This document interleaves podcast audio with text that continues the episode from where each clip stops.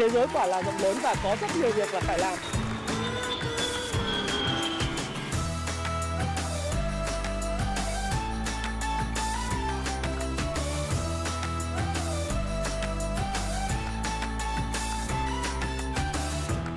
Hi, xin chào tất cả các bạn. Chào mừng bạn đã quay trở lại với channel của Thái Phạm và tối chủ nhật ngày 20 tháng 11 hôm nay chúng ta lại cùng đến với nhau trong nhịp đập thị trường của tuần mới. Và các bạn cũng đã biết trong ngày thứ tư, thứ năm, thứ sáu tuần vừa rồi thì VN Index đã có sự phục hồi khá là mạnh mẽ từ cái vùng đáy. Và liệu trong tuần mới thì chúng ta sẽ tiếp tục có một cái tuần phục hồi từ vùng à, giá thấp hay là chúng ta sẽ thấy cái lượng cung ở cái vùng bắt đáy giá thấp sẽ chiến thắng cái lượng cầu tức cái lực mua chúng ta hãy cùng theo dõi nhưng trước khi có cái video thì tôi luôn luôn có tuyên bố trách nhiệm đầu video đó là video này là video mang ý kiến chủ quan của cả của Thái Phạm. Và các bạn hãy theo dõi à, và tham khảo những nhận định của tôi và đưa ra quyết định đầu tư mua bán của mình và chịu trách nhiệm cho việc mua bán lời hay lỗ của mình bạn nhé. Và chúng ta đến với lại chứng khoán Mỹ. Chứng khoán Mỹ tuần vừa rồi thì các bạn thấy là nó đã đi ngang ở cái vùng kháng cự và nếu mà nhìn vào trong cái biểu đồ của chứng khoán Mỹ thì các bạn cũng thấy rằng là chỉ số Dow Jones sau khi hồi phục từ vùng đáy tạo hai đáy đi lên thì các bạn thấy rằng là ở cái vùng kháng cự đáy cũ ở à ở cái đỉnh cũ thì nó có sự rung lắc nhất định và đặc biệt là nó cũng rất là khó để thoát ra được cái vùng MA200 cái đường màu tím này này. Và trong thời gian tới thì liệu uh, chứng khoán Mỹ sẽ quay trở vào trong cái hộp tiếp tục có những sự điều chỉnh hay không hay là sẽ có những cái màn bứt phá lên 35.284 điểm thì điều đó phụ thuộc rất nhiều vào cái performance của những cái cổ phiếu nằm trong rổ của à, Dow Jones 30 trong rổ Dow Jones 30 thì các bạn thấy rằng là có rất nhiều những công ty công nghiệp hàng đầu của nước Mỹ hiện tại như là American Express, Apple, Boeing, Caterpillar, Cisco system hay Chevron, rồi Johnson Johnson, Procter Gamble. Hay gần đây nhất thì mới add in vào những cái công ty về công nghệ thông tin như là Salesforce vân vân. Thế thì cái này thì nó phụ thuộc và nó là đánh giá phụ thuộc vào những cái tập đoàn công nghiệp lớn của Mỹ và đánh giá rất tốt cái chỉ số sức khỏe của à, những cái công ty công à, công nghiệp hàng đầu của nước Mỹ. À, đương nhiên là như vậy. À, bởi vì những tập đoàn lớn của nước Mỹ có một vai trò lớn không chỉ đối với nước Mỹ mà còn đối với lại à, cái nền kinh tế và thương mại toàn cầu. À, tuy vậy thì chúng ta cần không không những là tham khảo cái Dow Jones không thôi mà cái chỉ số mà đánh giá tốt hơn cái nền kinh tế của nước Mỹ và là hàn thử biểu của nước Mỹ thì các bạn cần nhìn vào chỉ số S&P 500. S&P 500 là tập hợp 500 cái công ty lớn nhất nước Mỹ đúng không? Là hàng đầu của nước Mỹ. Và các bạn biết rằng là về cơ bản thì nước Mỹ là tập hợp của những cái công ty vừa và nhỏ và những công ty siêu nhỏ tức là những công ty tư nhân. Thế thì nhìn vào cái biểu đồ của uh, S&P 500 thì chúng ta thấy rằng nó yếu hơn so với lại cái việc mà đà tăng của các cái công ty lớn trong chỉ số Dow Jones 30. À, Dow Jones là 30 công ty top đầu của nước Mỹ. Thì đến thời điểm này thì chúng ta cũng thấy rằng là cái sự hồi phục nó cũng còn khá ngập ngừng ở cái vùng cản ở MA200 ở 4.073 điểm. Và Nasdaq Composite Index là những tập hợp của những công ty trên sàn Nasdaq và phần lớn là công ty công nghệ thì còn yếu hơn cả S&P 500. Đấy thì cái việc hồi phục này theo tôi đánh giá thì nó phụ thuộc rất nhiều vào những cái nguồn tin liên quan tới Fed liên quan đến những cái phát biểu của Fed trong thời gian tới để có cái sự kỳ vọng của thị trường là tiếp tục tăng 0,75% hay 0,5% trong tháng 12 và ngày 14 tháng 12.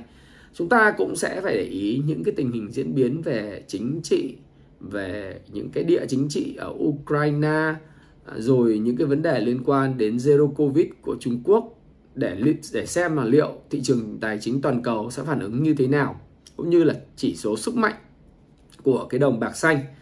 Đấy. Thế thì uh, trong tuần vừa rồi à, chúng ta cũng thấy rằng là cái bầu cử giữa nhiệm kỳ của Mỹ thì gần như là đã ngã ngũ. Uh, nó ngã ngũ như thế nào? Uh, ngã ngũ đầu tiên ấy, ở thượng viện thì đến thời điểm này chúng ta thượng viện uh, khả năng rất cao. Mà có lẽ là là khả năng gần như là chắc chắn rồi đó là thượng viện à, sẽ chiến thắng à, sẽ đảng dân à, dân chủ sẽ chiến thắng tại thượng viện. Đấy.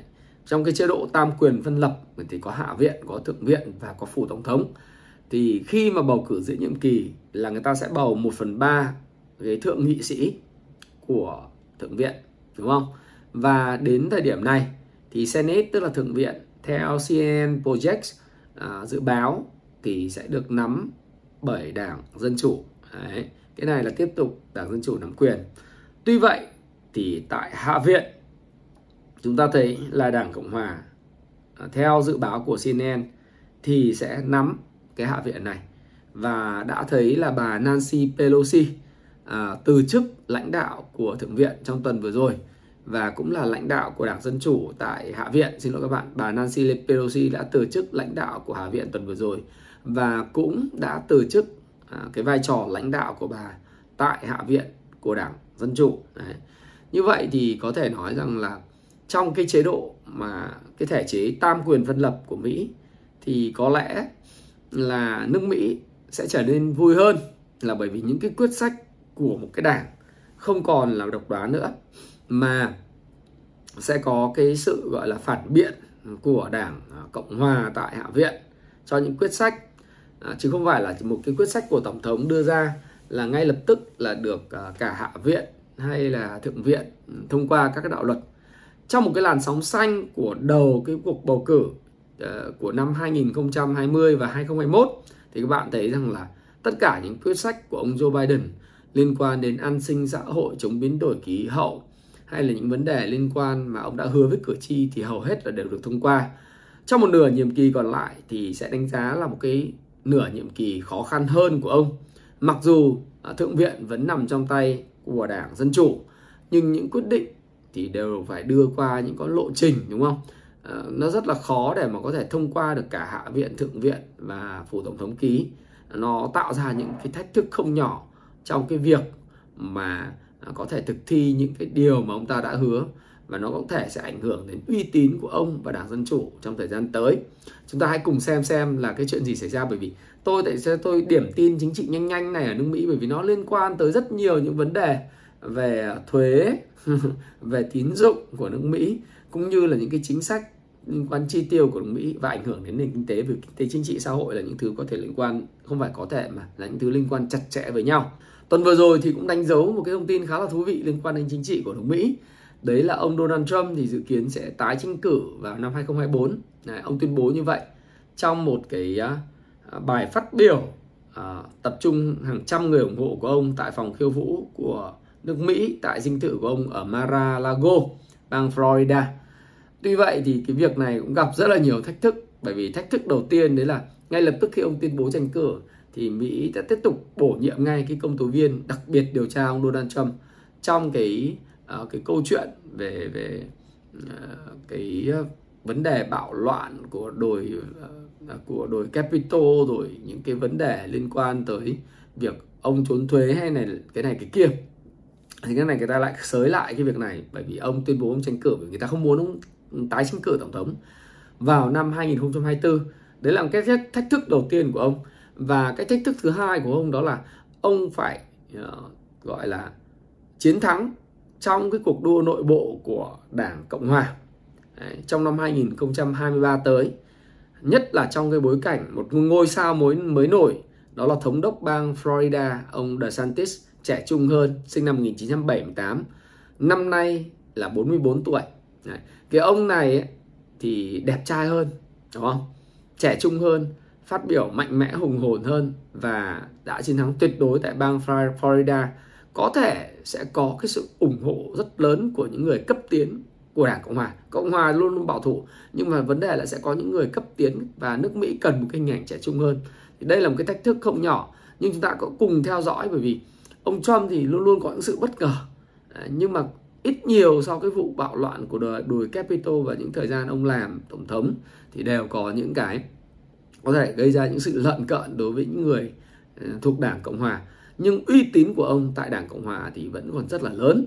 Chính bởi vậy à, cho nên là chúng ta phải xem là Đảng Cộng Hòa thời gian tới thì sẽ có cái ứng viên như thế nào. Nhưng tạm thời thì chúng ta thấy là cái ông De Santis là cái ông mà khá là sáng đúng không? Có thể là sẽ là cánh tay phải của Trump trong nhiệm kỳ tới rồi thời gian tới nữa thì sẽ tranh cử tổng thống ví dụ như vậy chúng ta cũng có thể quan sát nhưng mà sẽ còn tất nhiên còn khá là nhiều thời gian bước vào 2023 thì bắt đầu có những cái dục dịch về uh, cái việc mà ứng viên nào uh, của từng đảng sẽ tranh cử của 2024 nhưng mà có lẽ là sẽ có rất nhiều sự thú vị bởi vì những sự thay đổi của chính trị của Mỹ có thể dẫn tới cái sự thay đổi chính trị à, không phải thay đổi chính trị mà những cái bàn cân chính trị địa chính trị và những cái mối quan tâm trên toàn cầu ở Trung Đông ở Ukraine à, những mối quan hệ giữa Mỹ và Trung Quốc nó thay đổi. Nó ảnh hưởng đến luồng vốn và tín dụng trên toàn cầu chảy tới và chảy lui.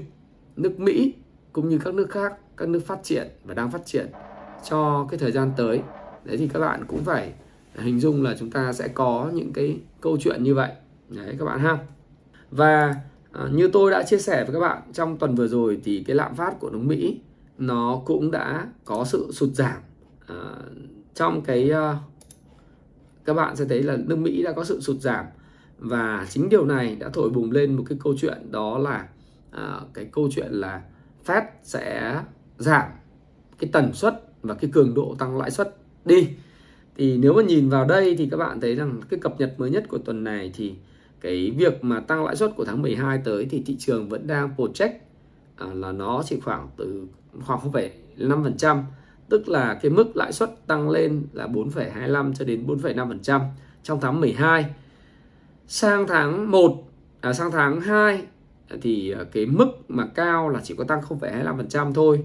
Và đến tháng 3 thì mọi người đang suy nghĩ là liệu là có tên tăng 0,5 nữa hay không hay là chỉ tăng 0,25 thì cái mức tăng lãi suất trong cái giai đoạn vào từ tháng 12 tháng 2 và tháng 3 thì nó đang ở mức trung tính hơn à, về cơ bản nếu mà mức tăng 0.5 0.25 0.25 thì nó bằng một cái mức tăng là 0,75 và một tức mức tăng là 0,25 nó nhẹ nhàng hơn cho thị trường rất nhiều và nhẹ nhàng hơn cho thị trường tài chính toàn cầu luôn. Tuy vậy tất nhiên nó có những cái áp lực rất lớn đối với lại các quốc gia đang phát triển và những quốc gia kém phát triển. Bởi vì những quốc gia đang phát triển và kém phát triển này nó cũng sẽ gặp những cái vấn đề liên quan đến tỷ giá hối đoái, liên quan đến lãi suất và đặc biệt liên quan tới dự trữ ngoại hối. Và cái câu chuyện hiện nay 50 quốc gia kém phát triển và đang phát triển, đang trên bờ vực chờ phá sản do thiếu cái nguồn cung từ cái dự trữ ngoại hối. Ví dụ như nguồn cung ờ, người ta không có dự trữ ngoại hối khi kiều hối gửi về kém. Ví dụ như Bangladesh chẳng hạn, từ một cái quốc gia mà đang có một cái, gọi là được công nhận trên thế giới là một cái quốc gia phát triển kinh tế thần kỳ là thủ phủ xuất khẩu uh, dệt may uh, lớn nhất uh, lớn thứ hai trên thế giới. Nguồn ngoại tệ rất là dồi dào. Thế đùng một cái là châu Âu và Mỹ suy thoái. Vì châu Âu và Mỹ suy thoái thì các bạn thấy rồi là họ ngưng đơn đặt hàng dệt may là chết ờ, tắc ngứa uh, tắc uh, gọi là cực kỳ tắc về việc container tại cảng không xuất đi được vân vân. Thì không có nguồn ngoại tệ cộng với lại năm nay là suy thoái ở Mỹ việc làm cũng mất rồi ở Anh Quốc ở châu Âu toàn châu Âu suy thoái. Cho nên là cái kiều hối của Bangladesh gửi về cũng yếu đi. Ở trong trong cái bối cảnh mà anh phải nhập rất nhiều khí để sản xuất điện rồi anh nhập rất nhiều xăng dầu thì Bangladesh thực sự đã rơi vào khủng hoảng. Và tuần trước đã phải yêu cầu IMF à, cung cấp 4,5 tỷ đô la để trợ cứu à, bởi vì chính thức tuyên bố là phá sản cùng với con đường của Sri Lanka. Ở bên cạnh thì chúng ta thấy có Lào à, cũng là một quốc gia rất khó khăn vì không xuất khẩu được cái gì và cũng gặp rất nhiều khó khăn trong câu chuyện là à, cái tỷ giá cũng như là cái câu chuyện khác nữa.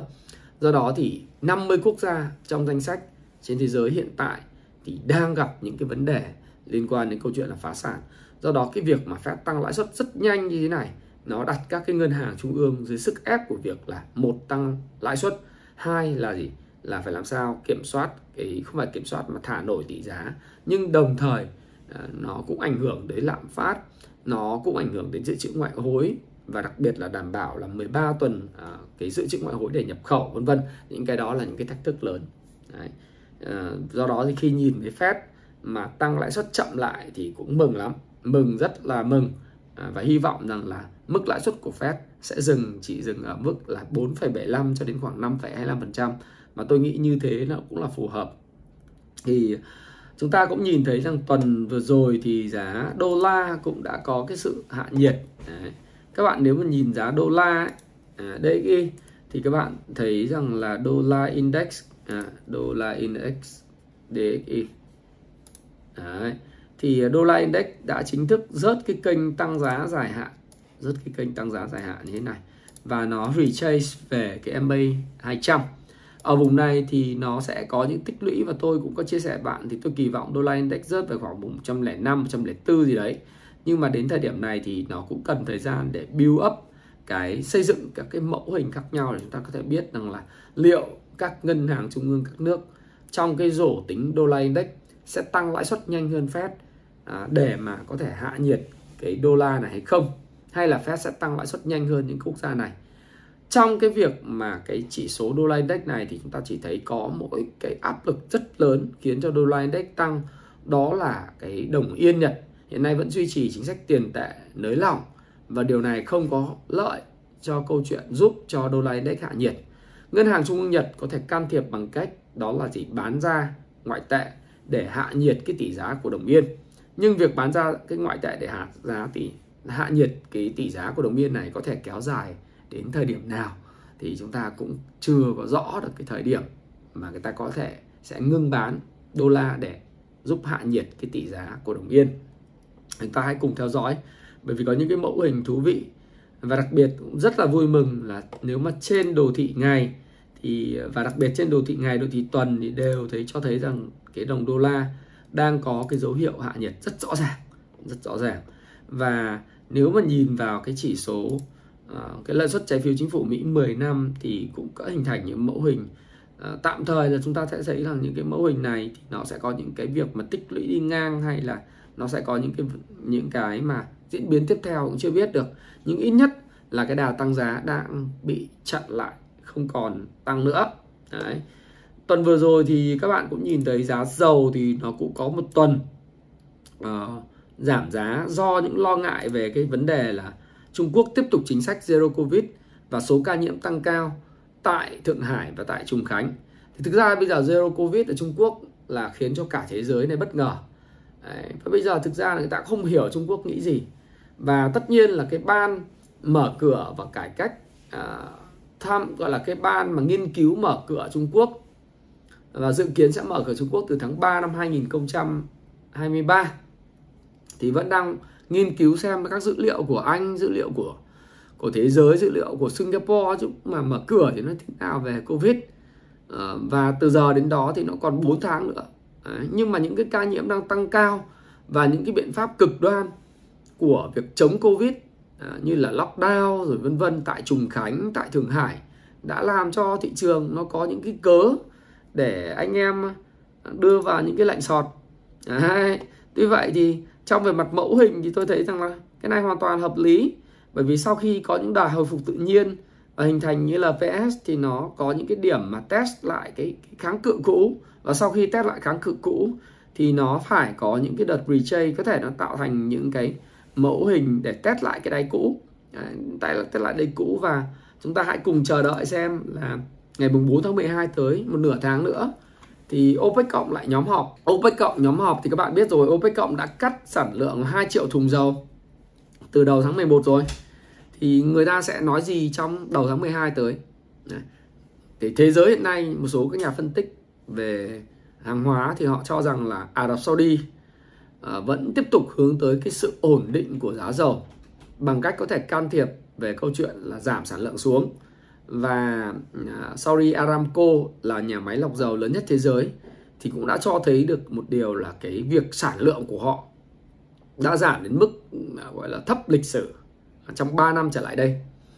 Thì cái thông tin về việc à, là nhà máy lọc dầu của Ả Rập Saudi là giảm đến mức level sản xuất thấp nhất trong lịch sử Đấy. thì nó cũng hỗ trợ cái tâm lý cho thị trường giá dầu và tôi nghĩ là, thứ nhất, Trung Quốc không có zero covid mãi cái thứ hai là gì cái mâu thuẫn về mặt quyền lợi giữa chính quyền ông Joe Biden và quyền lợi của OPEC cộng là cái mâu thuẫn dây gọi là dai dẳng và rất là sâu. Nó không đơn thuần chỉ là cái câu chuyện là giữa thái tử của Ả Rập Saudi với lại chính quyền Joe Biden về mặt cá nhân, mà là vấn đề liên quan đến năng lượng xanh, năng lượng thay thế dầu lửa. Những thứ mà thay thế họ thì trong cái nhiệm kỳ này, liệu là đã xử lý được cái vấn đề này chưa thì theo tôi là chưa. Chúng ta phải có những cái sự thay đổi về mặt chính trị ờ, lãnh đạo của Mỹ sau 2024 mới có thể có những cái sự thay đổi. Thì đó là lý do tại sao tôi hay nói các bạn là kinh tế, chính trị, xã hội nó liên quan mật thiết với nhau. Bởi vì mỗi một ông tổng thống và mỗi một đảng thì sẽ ủng hộ cho một cái chính sách nhất định. Đảng dân chủ thì ủng hộ cái năng lượng xanh và ủng hộ cho những thứ mà thay thế cho dầu lửa nhưng mà đảng cộng hòa thì lại ủng hộ cho những thứ mà sát sườn hơn, cơm áo gạo tiền của người dân mỹ. Và những tập đoàn đã trước đây đã nổi tiếng và những tập đoàn sẽ tiếp tục dẫn dắt nước mỹ trong thời gian tới.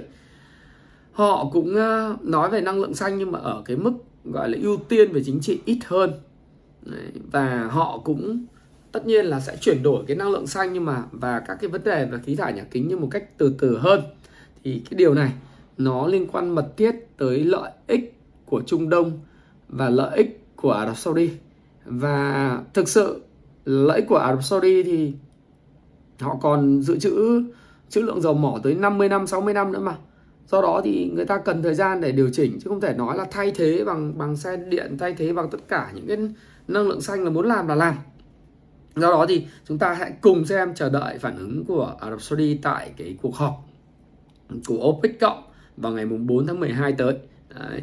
Thì thị trường dầu thì nếu mà nhìn vào biểu đồ thì thấy là nó cũng đã có một cái cây nến rút chân vào ngày uh, thứ sáu tuần vừa rồi với khối lượng khá là cao cho thấy là cái lượng có thể là bắt đáy uh, hoặc là cái lượng đóng cái hợp đồng sọt hoặc là um, khi mà cái hợp đồng tương lai đáo hạn ấy, thì người ta cũng có sẽ có xử lý những cái vị thế của mình và thì mẫu hình này là cái mẫu hình mà đi trong hộp và tích lũy theo Wyckoff à, Wyckoff khá là đẹp các bạn ha rồi đấy là toàn bộ những gì liên quan thị trường chứng khoán thế giới và những cái vấn đề đã xảy ra.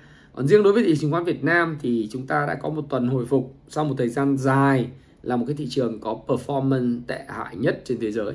Đấy đến độ mà Bloomberg đã nói là chứng khoán Việt Nam à, đặc biệt là trong ngày 10 tháng 11 là một ngày sale sập sàn chứng khoán Việt Nam tuần vừa rồi tôi nói rồi. Thế tuần vừa rồi chúng ta đã hồi phục nhưng uh, quá trình hồi phục này đây là các bạn nhìn ờ, là VN Index của chúng ta. Đấy thì chúng ta có hai ngày hồi phục. Hai ngày hồi phục. 3 ngày chính xác là 3 ngày. Một ngày hồi phục vào ngày thứ tư 16 tháng 11 và ngày 17 tháng 11 ngày 18 tháng 11 hàng về thì có sự chốt lời T cộng không hề nhẹ. Tuy vậy thì cái mức hồi phục này uh, trong 3 ngày vẫn chưa đủ giúp cho chỉ số VN Index đặc biệt là chỉ số VN30 là VN30 hiện nay vẫn đang từ đầu năm giờ đang giảm 36,76%. Đây là chỉ số uh, chứng khoán lớn trên thế giới, lớn thì cũng không hẳn lớn nhưng mà chỉ số chứng khoán cận biên và mới nổi vân vân là chỉ số chứng khoán mà tệ thứ hai được theo dõi bởi TradingView à bởi investing.com. Mà thấy không? Cái chỉ số chứng khoán tệ nhất thế giới là Nga. Cái điều đó không thể là không thể khác được vì Nga đang trong cuộc chiến với Ukraine tiêu tốn rất nhiều tiền của và không có được lợi lộc gì chưa được lợi lộc gì trước mắt. Nhưng mà chúng ta kinh tế vĩ mô ổn định chính trị ổn định mọi thứ tốt chúng ta đang có một cái chỉ số chứng khoán mà tồi thứ hai thế giới. Nó vấn đề là niềm tin đúng không? Niềm tin. Nhưng mà thực sự là dù có tăng nhưng mà nó vẫn là rất là tồi tệ. Tuần vừa rồi tôi cũng nói là thành bại của index nó nằm ở các cổ phiếu bị giải chấp for sales. Đấy, for sale các ông chủ là Comazin như Novaland, Phát Đạt, DG và Hòa Phát thì cũng ta, chúng ta cũng đã thấy là DIG và Hòa Phát đã được giải cứu rồi. Bây giờ thì chỉ còn có mỗi Novaland và Phát Đạt được giải cứu là giải cứu được VN30. Nên các bạn nhìn vào chỉ số VN30 thì các bạn cũng thấy rằng là uh, trong cái bảng giá theo dõi thì uh, Phát Đạt duy nhất là chỉ có chỉ số VN30 hiện tại là chỉ còn mỗi Novaland và Phát Đạt là hai cái cổ phiếu mà bị giảm sàn liên tục Đấy. nếu bạn nhìn xem Novaland thì đến thời điểm này có thể nói là đã bao nhiêu cây sàn rồi từ cái cây này này Đấy. là đã chỉ có 10 cây sàn này 10 cây sàn liên tiếp này uhm.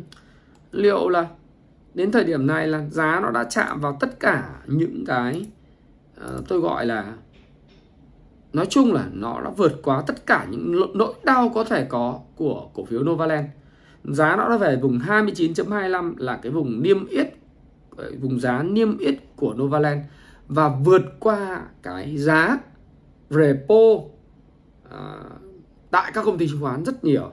Nếu Novaland mà không được giải cứu thì ai sẽ là người thiệt hại? Ừ. Và không có được giải cứu thì những cái công ty chứng khoán đứng đằng sau cho vay các cái gói gọi là những ngân hàng đứng sau cho vay repo mua trái phiếu à, lấy tiền từ ừ, lấy tiền trái phiếu. Những công ty chứng khoán bảo lãnh cái điều này bảo lãnh phát hành. Những công ty chứng khoán cho vay repo sẽ là những công ty chứng khoán bị thiệt hại lớn nhất. Và theo tôi biết thì cái giá repo nó cao hơn cái giá hiện tại khá là nhiều. Đấy. Thì nó phải được giải cứu thôi bởi vì cái đấu không thì uh, chúng ta là tại anh tại ả tại cả đôi đường. Và trạng chết thì chúa băng hà đúng không? Nếu Novaland không được giải cứu thì vấn đề không chỉ là Novaland mà vấn đề là của các cái ngân hàng đứng đằng sau. Tôi không tiện nêu tên ngân hàng nào nhưng những ngân hàng đứng sau cho vay mất vốn những công ty chứng khoán cho vay repo mất vốn. Do đó thì buộc phải có cái giải pháp và đặc biệt thì trên cái, cái chỉ số VN30 nó phải giải cứu bởi vì nó rất là xấu. Nhìn gì đâu mà 109 triệu cổ phiếu phát đạt chất sàn và 100 à, và 52 triệu cổ phiếu của Novaland chất sàn thì nó rất là vô duyên. Nhìn trông nó đưa rất là bệnh bệnh các bạn thấy không Đấy, tôi nghĩ là như vậy.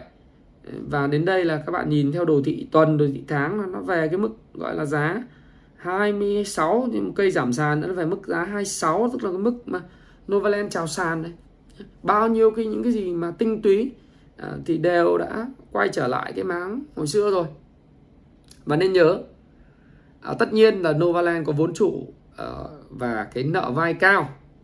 Nhưng bạn phải hiểu là nhất là tình hình các cái chỉ số thanh toán như là thanh toán hiện hành thanh toán nhanh của Novaland vẫn đảm bảo. Tức là Novaland có khả năng đảm bảo thanh toán nghĩa vụ cho các chủ nợ trong một năm tới. Cái điều này chắc chắn các bạn nhìn báo cáo tài chính quý 3 đúng không? Họ vẫn tiếp tục hoạt động bình thường. Ở đây là gì? Họ không có bị rơi vào trạng thái mất thanh khoản. Cái thứ hai, những cái tài sản của họ hiện tại lên tới 250 mấy nghìn tỷ. Tất nhiên họ dùng đòn bẩy, nhưng cái cách mà nếu công ty có thể thoát ra khó khăn đó là gì? Họ tập trung vào những dự án mà có thể bàn giao được nhà cho khách hàng để toán thành doanh thu và thử và để lấy dòng tiền mạnh hơn. Đồng thời là họ có thể, sẽ phải bán đi một số các tài sản. Tôi đang dự báo như vậy để giải quyết vấn đề là trả các khoản nợ. Nhưng mà dựa trên cái số lượng tài sản họ đang sở hữu, cái chất lượng tài sản họ sở hữu thì họ đang có những cái tài sản rất là chất lượng. Ví dụ như Diamond Bay tại Nha Trang, rồi ở quận 7 họ có những cái tòa nhà rất cao của Tài Nguyên, những vị trí đắc địa tại nút giao Nguyễn Văn Linh. Họ có những cái tài sản đắc địa tại Lâm Đồng, tại Phan Thiết, tại Hồ Tràm à, tại Đồng Nai, vân vân.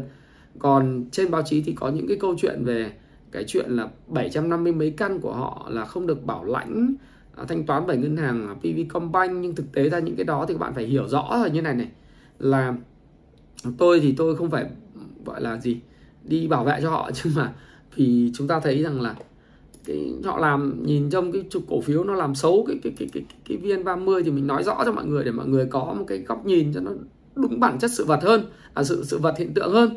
Đấy. Đấy là gì? Đấy là cái ờ, 752 căn này họ đã xây uh, xong rồi. Đấy, để bàn giao cho khách hàng. Thậm chí là có những cái nhà người ta còn chuẩn bị nhận và đã nhận rồi đúng không các bạn? Thì cái việc bảo lãnh ờ, thanh toán nguồn hàng theo luật là gì?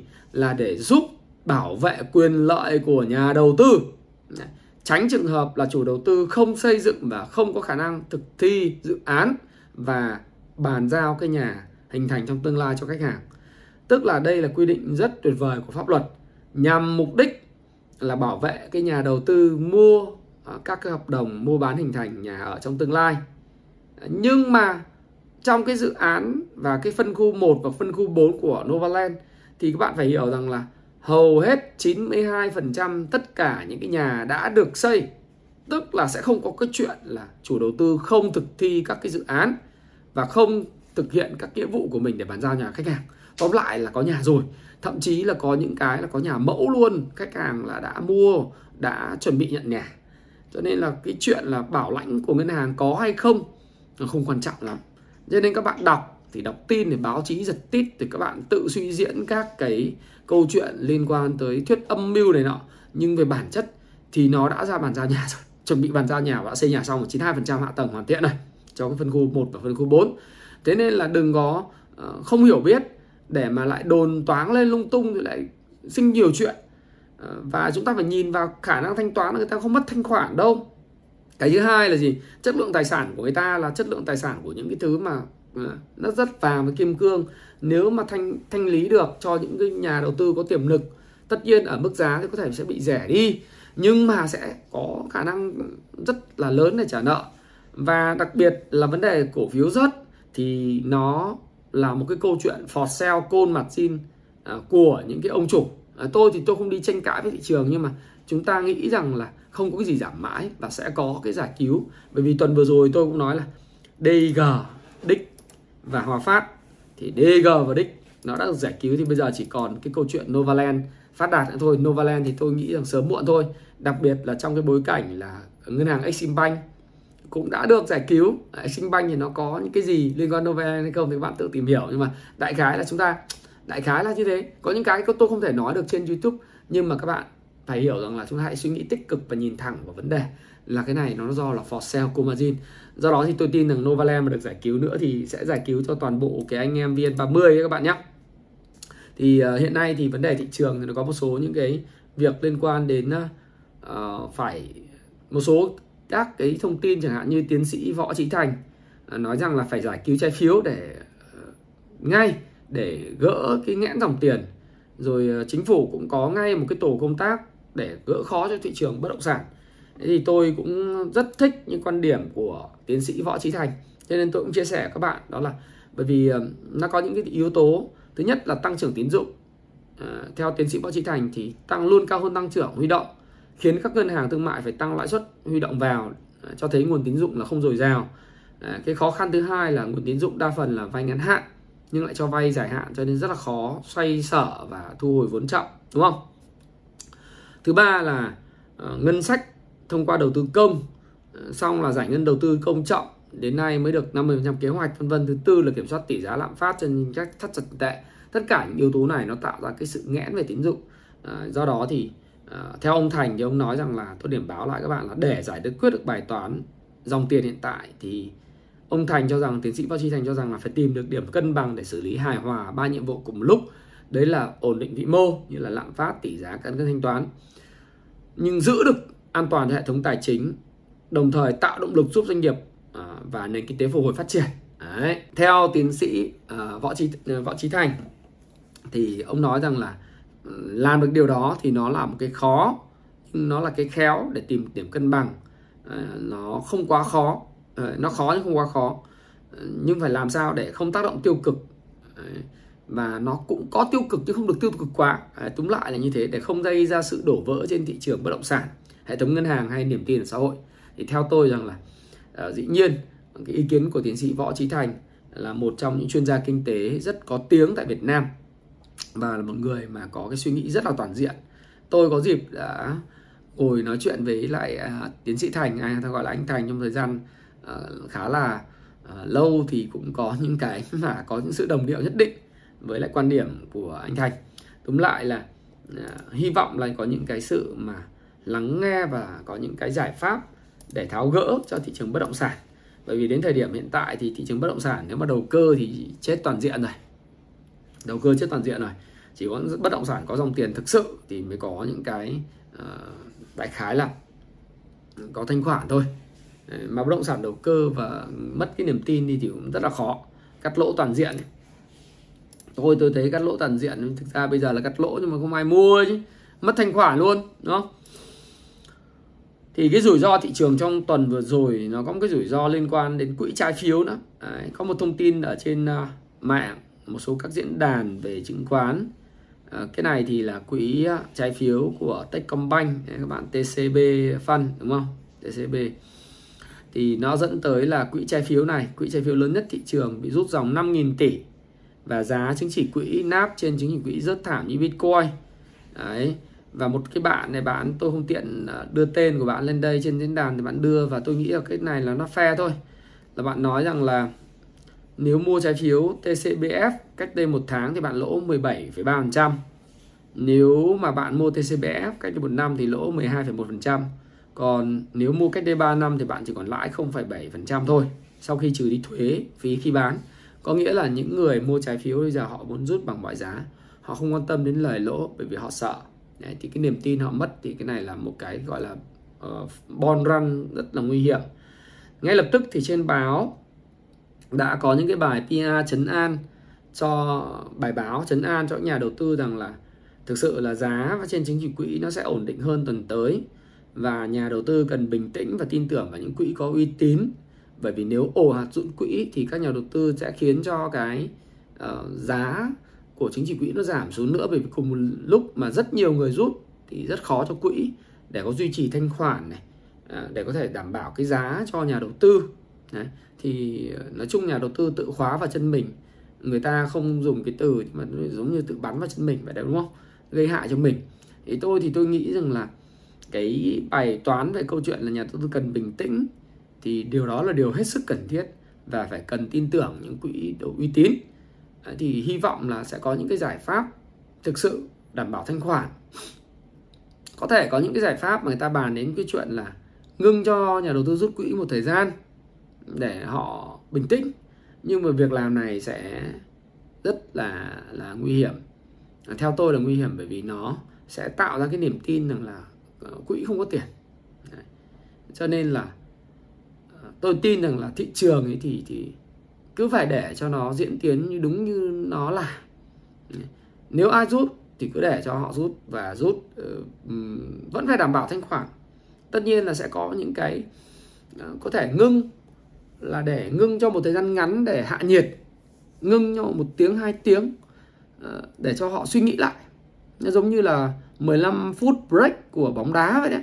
Khi mà đá bóng ở Qatar, nó nóng, thì cần có 5 phút break để cho nhà đầu tư bình tĩnh hơn. Nhưng mà tất cả những cái thứ mà chúng ta đang chứng kiến ấy, thì thì thực sự là tôi nghĩ nhà đầu tư cũng cần bình tĩnh cũng giống như SCB cũng giống như những cái thứ khác phải bình tĩnh thôi. Đấy, giai đoạn này mà tất cả mọi người bán đổ bán tháo như thế thì gây thiệt hại cho chính mình đúng không?